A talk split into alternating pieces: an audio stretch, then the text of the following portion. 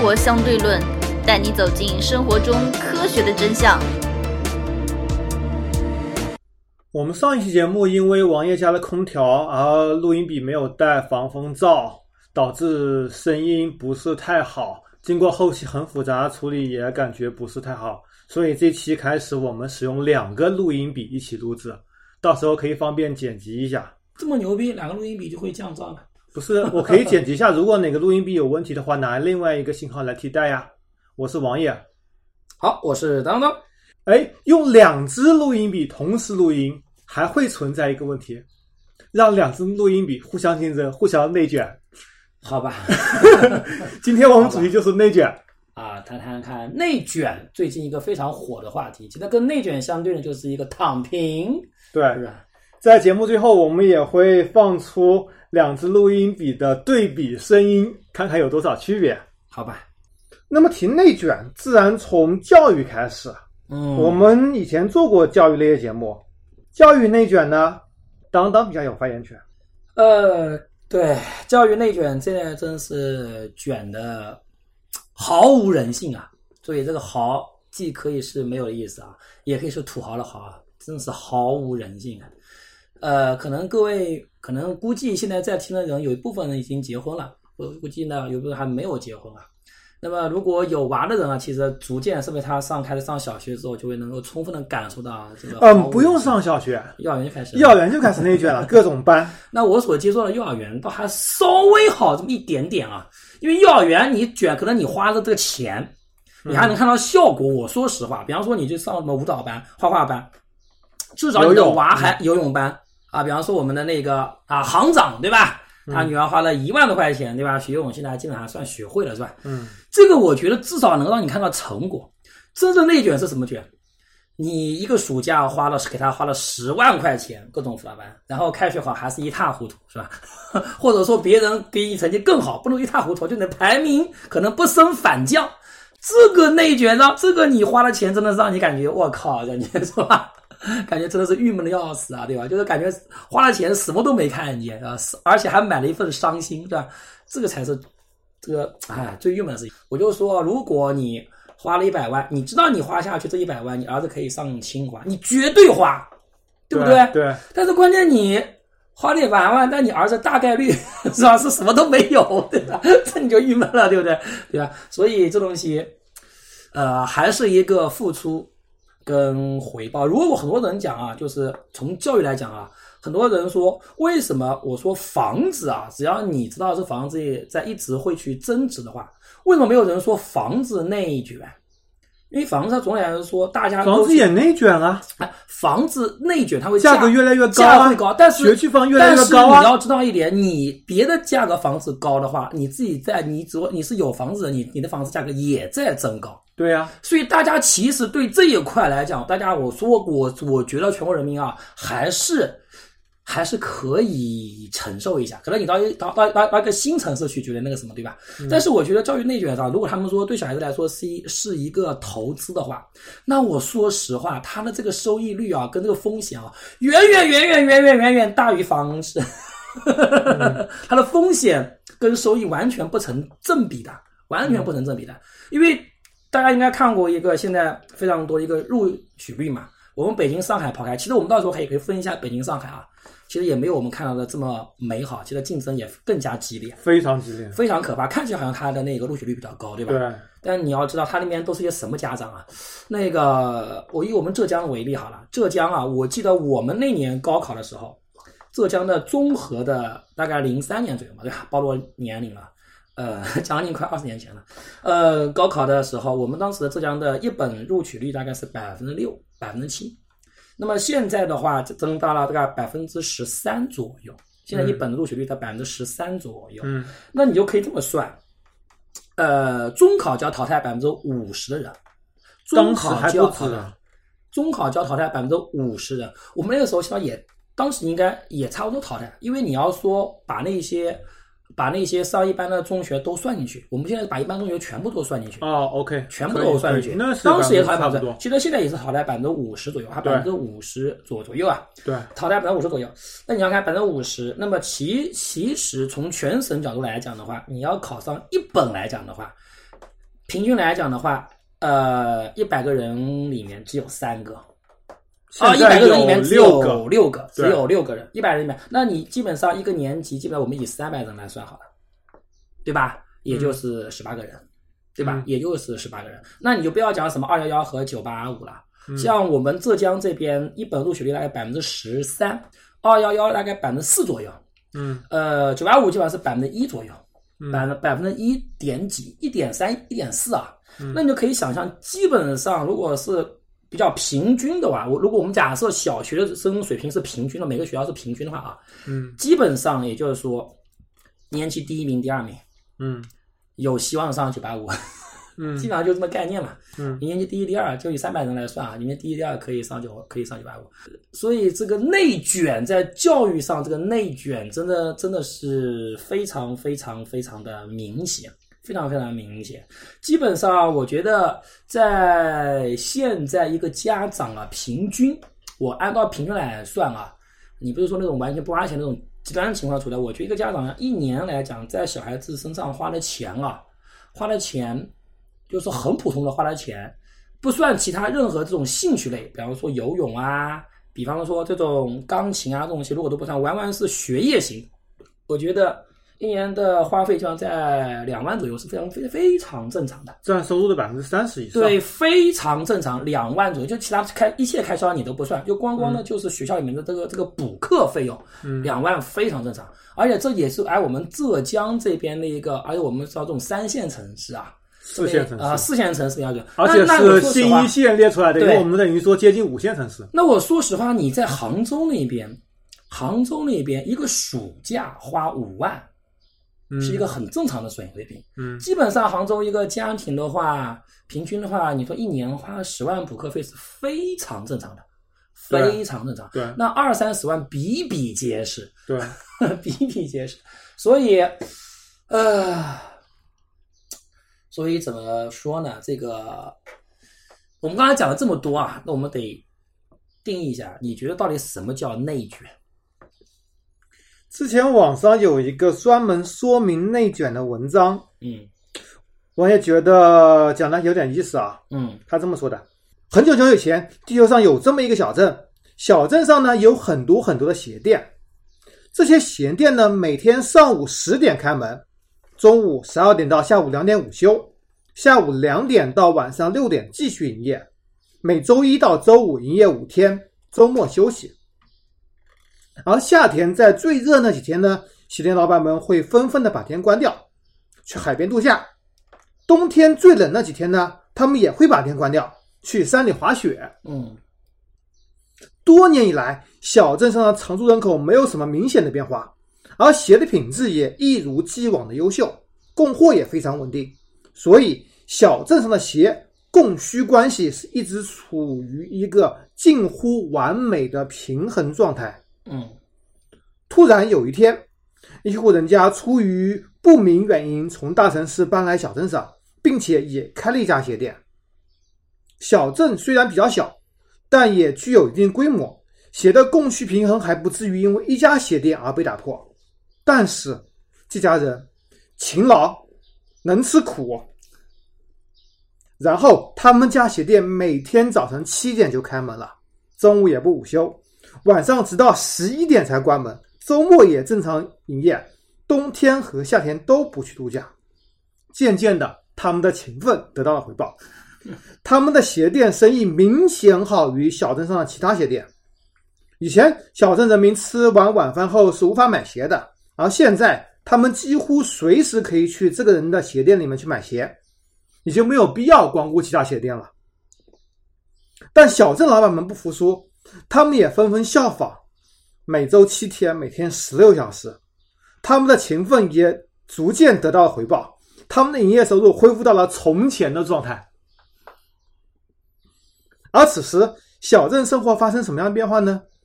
由于小镇的人口并没有增加，而鞋的需求量则保持恒定，和以前一样，所以每家鞋店最终营业收入没有什么变化，并不会增长，但是营业时间却翻倍了。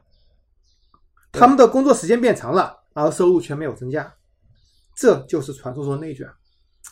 其实通过刚才这个例子啊，我们要知道啊，其实我们并不是否定勤奋，并不是否定他们这个营业时间增加的东西啊。我个人觉得啊，内卷一个非常大的一个前提条件，非常大的前提条件就是规模不变。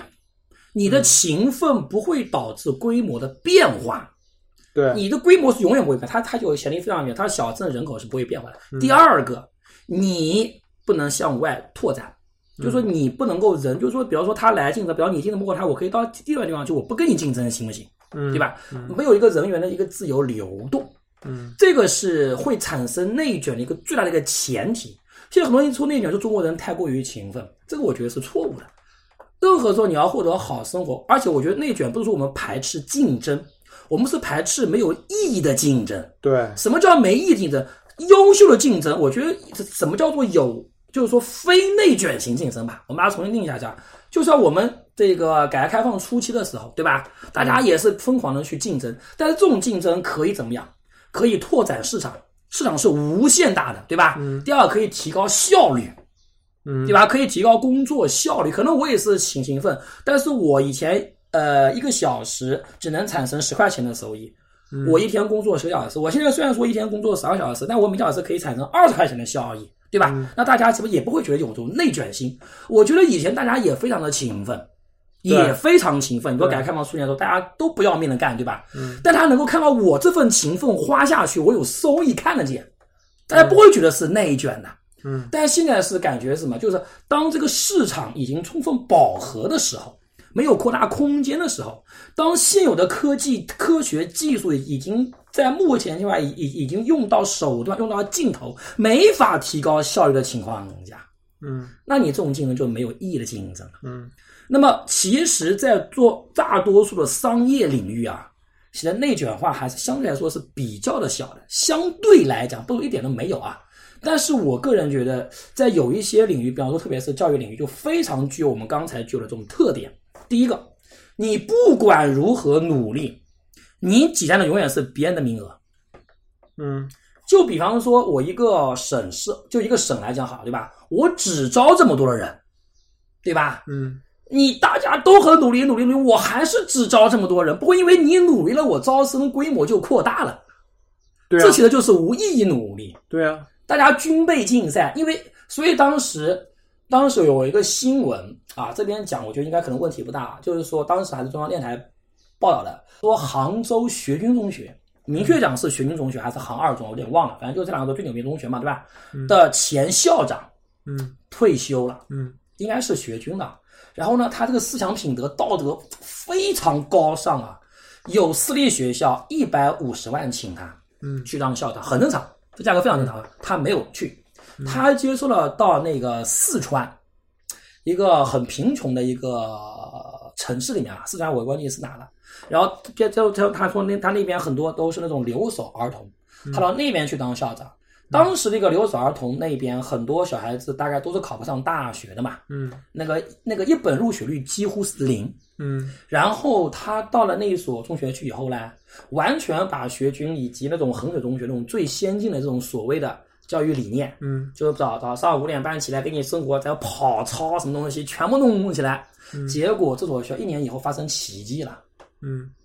一本录取率大概达到百分之三十，非常本来几乎是零啊，非常牛逼。然后就这样说他有奉献精神啊，什么好什么什么好。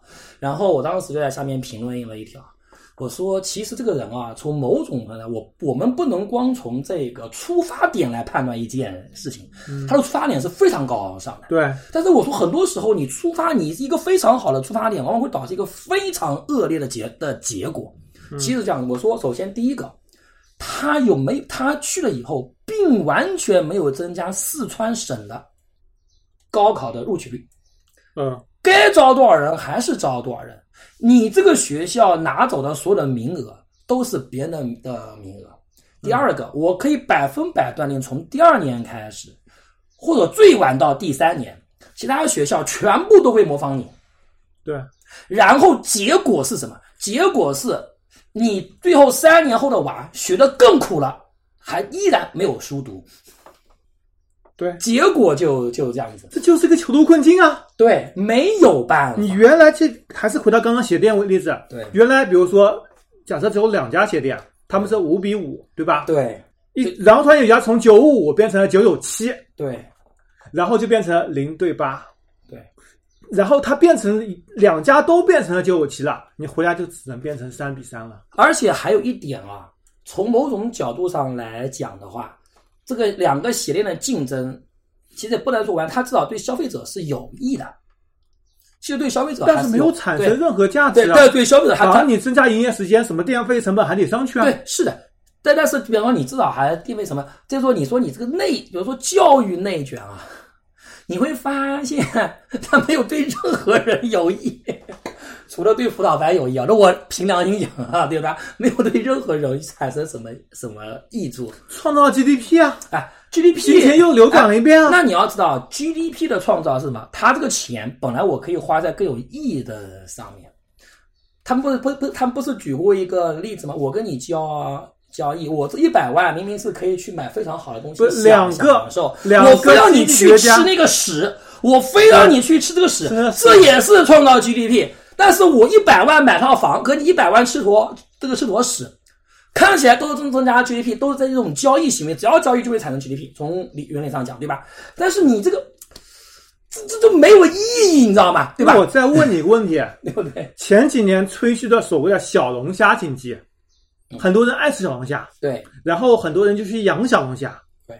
然后最后吃了还是变成屎拉出来了，花了钱，呃，这个我觉得个人觉得不一样，关键是你花这钱你要爽。其实我们任何消费都是一个爽。还增加了啊肥胖的风险。这个我觉得增加肥胖的时候，我觉得啊这就这这是一个哲学问题，这是一个哲学问题，这个经济学没法探讨，也不是我们内卷可以探讨。就是说，让你说，我说实话一点啊，你喝了这么多，大吃大喝，吃掉吃掉去，那些人还要去减肥，还专门去办办会员卡去，有什么意义？经济上是有意义的，这这是一个人创造 GDP 啊这，是一个人的爽的问题。同时给很多人提供了就业啊。你吃屎爽的话，那没有问题。但问题是是是这样子，我可以把这个原本我不需要这个小孩子搞得这么的焦虑，我这部分钱可以投投到哪里？我可以花在其他上面，比方说，我可以买更好的车子，我我可以买更好的的衣服，我可以更多的旅游，对不对？我可以消费我更好的。我说实话，花在我虽然说做培训机构，但我说实话，对大多数家长来讲，花在培训机构上，他买不到任何东西。如何收听我们的节目呢？您可以在喜马拉雅、荔枝 FM 或者苹果的播客应用上搜索“生活相对论”，关注爱因斯坦头像的就可以了。他除了买到焦虑和更焦虑，有买到了东西，买到了周末的休息时间。哎，我说实话，买到并不是周末的休息时间，那是因为你太过于内卷。如果作业没有那么内卷，作业很容易就完成掉这样的话，你还记不记得我们小时候的时候，嗯虽然说也考试，但真的没有那么卷啊。嗯，或或者说，其实录取比例没有发生，其实还比以前低。但是家长好像大家没有意识到需要那么的卷，对吧？嗯，大家还是，我觉得礼拜六、礼拜天还是该干嘛干嘛呀，开心还是还是非常开心呀。小孩子带小孩子出出去玩不好吗？现在是问题是很多什么作业实在太多，小孩子在礼拜六、礼拜天他没有你家长不不在旁边陪，不或者搞一个托管机构，他根本就完成不了，你知道吗？嗯，导致是这么一个结果那。除此之外还有一个东西，嗯，就是说兴趣班，比如说很多人认为学习象棋、学习围棋能够锻炼思维能力，或者说你出去跑步能够提升你的人体的整个身体健康啊。这个我觉得，就比方你说好的，像我们现在讲的内卷啊，比方说我们可能真的就集中在教育领域啊。这个内卷，其实我说实话，你说培养一些什么画画、嗯音乐，其实就比方你，就比方刚才你说的，怕这个礼拜六、礼拜天家长没有自己的空闲时间，对吧？嗯你完全可以让小孩子去学学棋啊，去学学书法，去学学唱歌啊、跳舞啊，对吧？都比较开心，对吧？嗯我们现在所说的是什么？其实到了初中以后，这些东西都没有了。如果学压力不会这么大的话，你到初中、高中完全也可以搞这些东西，对吧？关键是后面都没有，全部都是什么？五这个五门课、六门课、七门课，全部都是考考试型的，没有办法。包括像画画，哎，我们现在讨论一个问题，题啊，对吧？这个学习下围棋、下国际象棋、下象棋，能不能提高你的数学能力？能提高你大局观？呃，我个人觉得必然是不能的，必然是不能的。专门有很多很多研究论文，很多很多人做过相应的研究，最后结果是不能。必然是不能的。其实很多人他说啊，他围棋下的非常好，他本身数学也非常好。那我说实话聪明，本身智商就高。围棋跟数学这种逻辑一定是有正相关关系，包括你的记忆力要要非常高。所以说，这就好比很多人就是把结果当成是原因，对，就是倒果为因了。就他能学得好，不是因为他学了围棋他本来就有这个这个，就他本来有有这个素质，哎或者有这个智商，对，对不对也有？人做过统计，对全球的国际象棋大师做过统计，他们的记忆力跟普通人比，几乎同一水平线。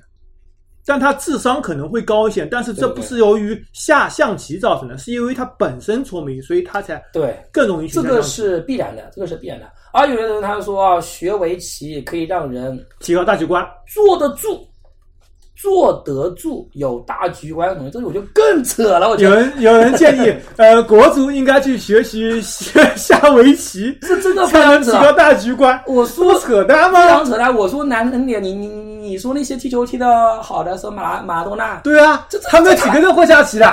他都归归他连坐都坐不住，你知道？这个我觉得就非常非常非常非常非常扯了，这倒果为因，这其实就是一些商家的一些这东西，对吧？就一些但是有一点跟某些药一样，它会提到一定的安慰剂效应。比如说，我下象棋下的很好，下围棋下的很好，嗯，我会更能够敢于去尝试那种难题。尝试难题的确能够提高你的解题水平，因为你更有胆量了嘛。呃，这东西这也是唯一的用处，唯一的。用处就是那你安慰剂。但是你可以做，不一定是下棋啊，你任何其他事情都可以的。你游泳，你敢于跳下去一样的呀，你敢于尝试，你不是只有这一样，你任何事情都一样的。所以你培养小孩 只能让他勇于尝试，呃，对啊，这任何事情都一样。所以我觉得的吧，像内卷，其实我们现在还讲的是那些艺术类啊，或者这种东西，这其实不在我们的内卷范围内，这还算好。关键你还能至少你能够，比方说小孩子吹个琴、拉个拉个铃，你只要不是以这种考艺校为目标的话，你回来还能自娱自乐一下，我至少买个我开心。关键是真的是非常非常的夸张，所以我是觉得啊，就内卷这块来讲，有没有解决的办法？我我个人认为是没有解决办法的，就是从社会学上是没有任何解决办法的。这就是我们我以前之前我想讲的一个道理是什么呢？就是说警察一个体系，我以警察为例啊，一个体系内的两个存，就是一个体系内，你不能依托于体系内的因素发生变化来解决体系的问题。嗯，这是我一个基本的一个观点啊。就好比说，警察能不能解决偷盗问题？警察无法解决偷盗问题。嗯支付宝、移动支付可以解决。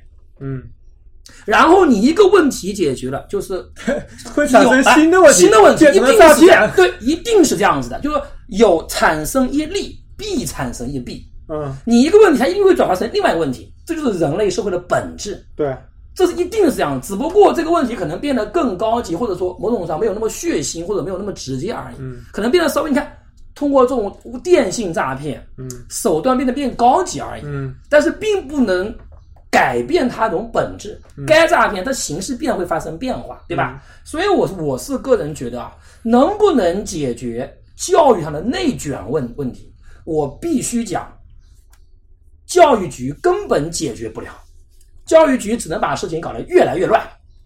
除了把事情搞乱之外，没有任何意义。比方说，你还记得我们以前多好啊，文文中理中非常好，嗯对吧？嗯，你适合学哪个你就去学哪个，对吧？嗯现在的结果是什么？我天哪！哇靠，这个这个这这这简直了，你知道吧？嗯而且现在导致一个什么现象？很多人就是重读，而且必须要提前学。嗯现在大你都无法想象啊！现在很多小学生已经把初中必须把他要考到非常好的学，必须把初中内容提前全部全部学完，就是理科方面必须全部学完。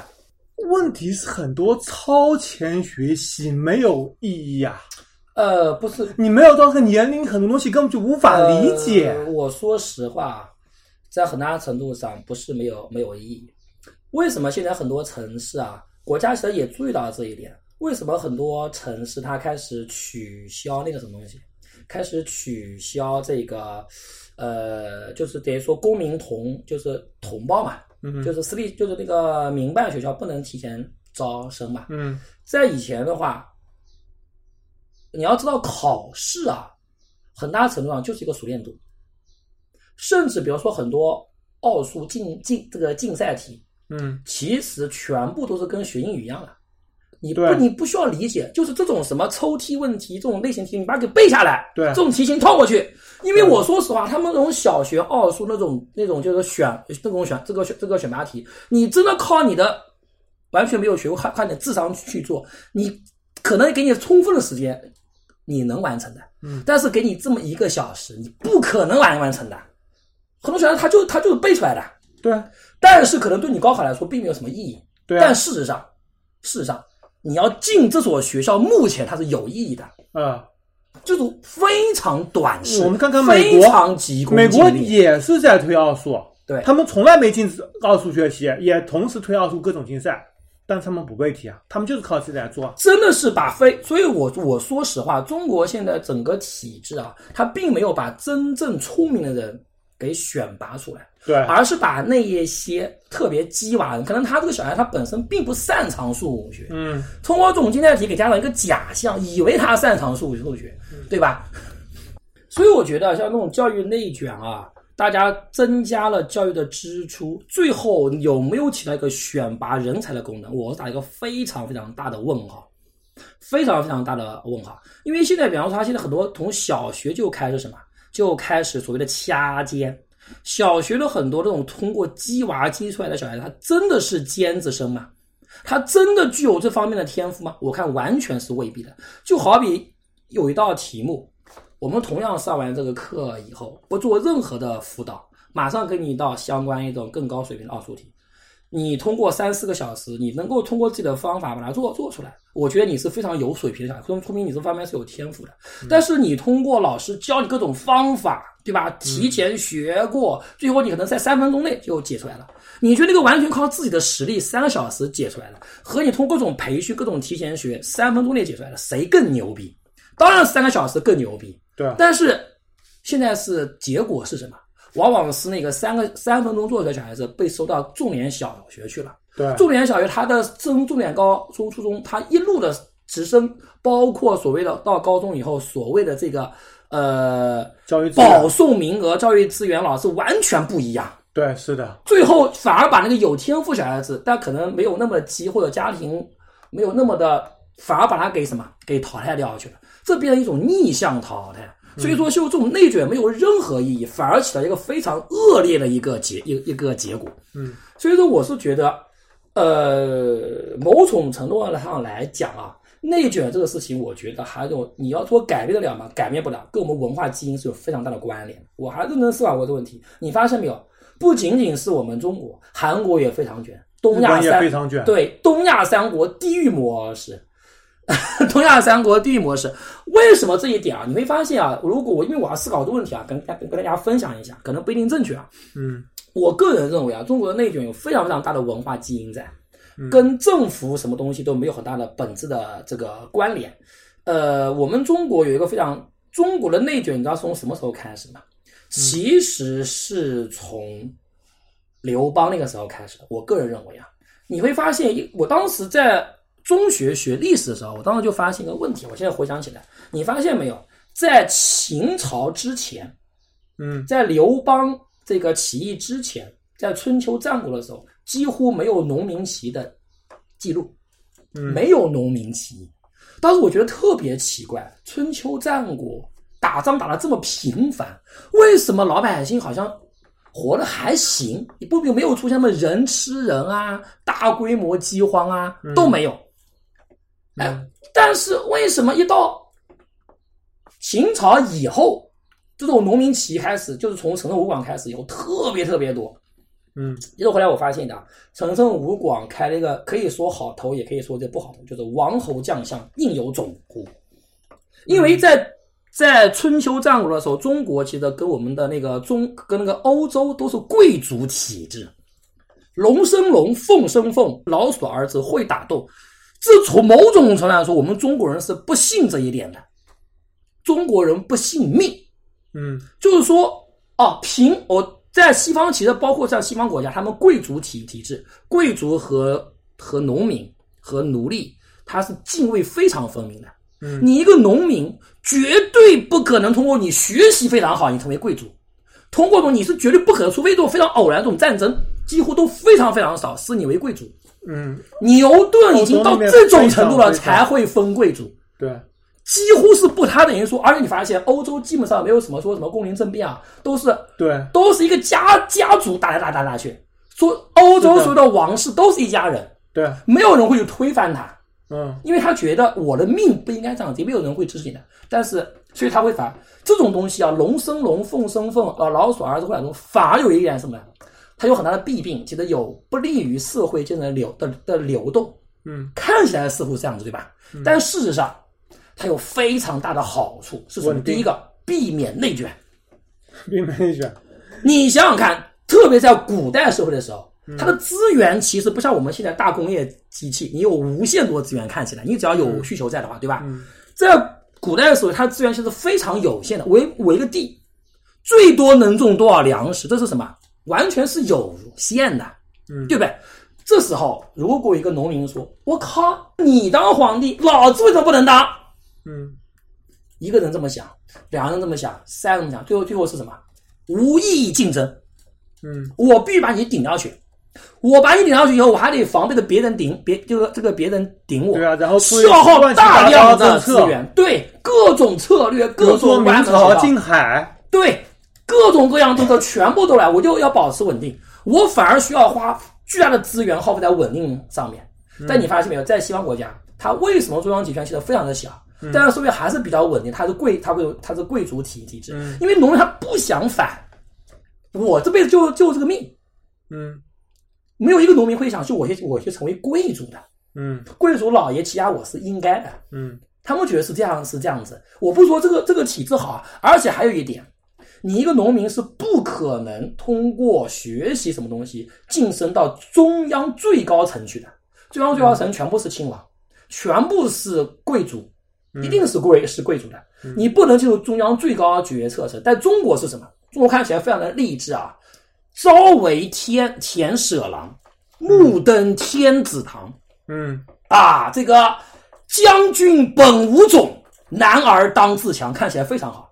也就是说，你通过考试或者不不通过考试，通过其他手段，你一个在田间地头耕作的农民，突然给你翻身的机会，成为到皇帝身边去，成为最大的掌权者之之一。这你想想看，还有谁会去想去搞科学技术？所有的脑力，只要给他千分之，当时从这个当时这个科举考考试啊，我说实话，真的是千分之一、万分之一的概率。你只要给这些人万分之一的概率，最出名的人都是往里面挤的。我要考秀才、考举人、考进士，他们现在讲的进士，按照当时的比例来讲，相当于现在院士。不是说水平，就是说当时的比例来讲，你能考上进士的水平，在全国比就是现在的院士。差不多，差不多非常非常非常难。嗯。进士一出来，是按照现在来讲，至少就是正处级，出来就是正就正处级，对吧？你这这是什么概念，对吧？所以对读书人，对中国最聪明的人诱惑太大了，嗯。导致中国最聪明的怎么样？削尖脑袋，我要到最高层去，都在搞政治，都在学文学方面，没有人会去研研研究科学技术这一块，没有人能去。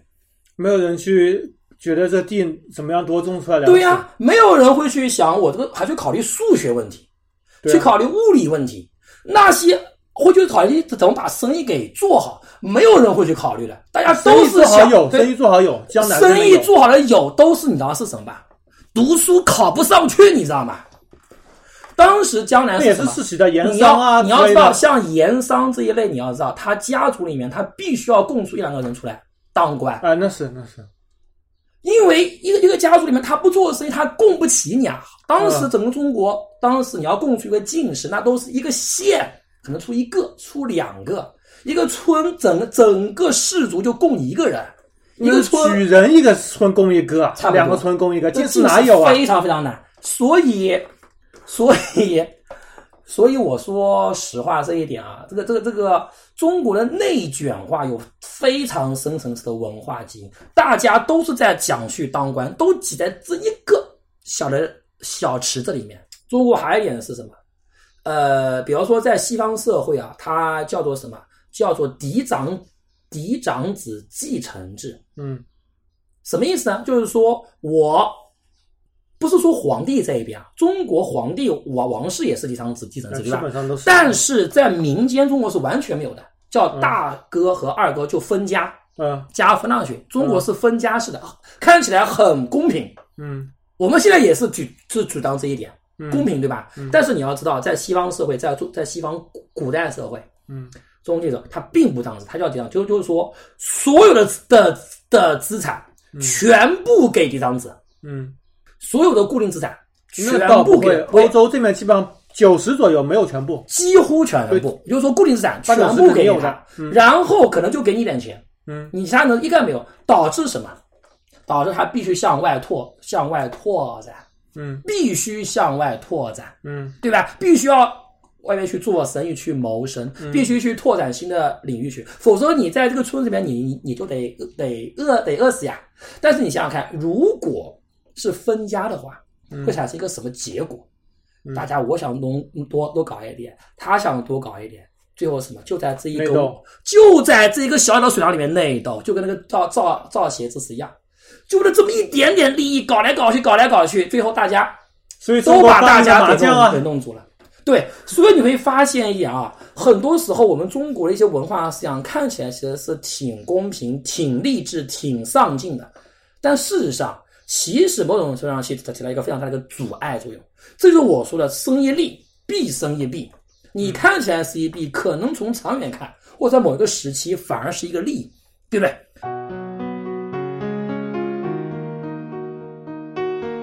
如何关注我们呢？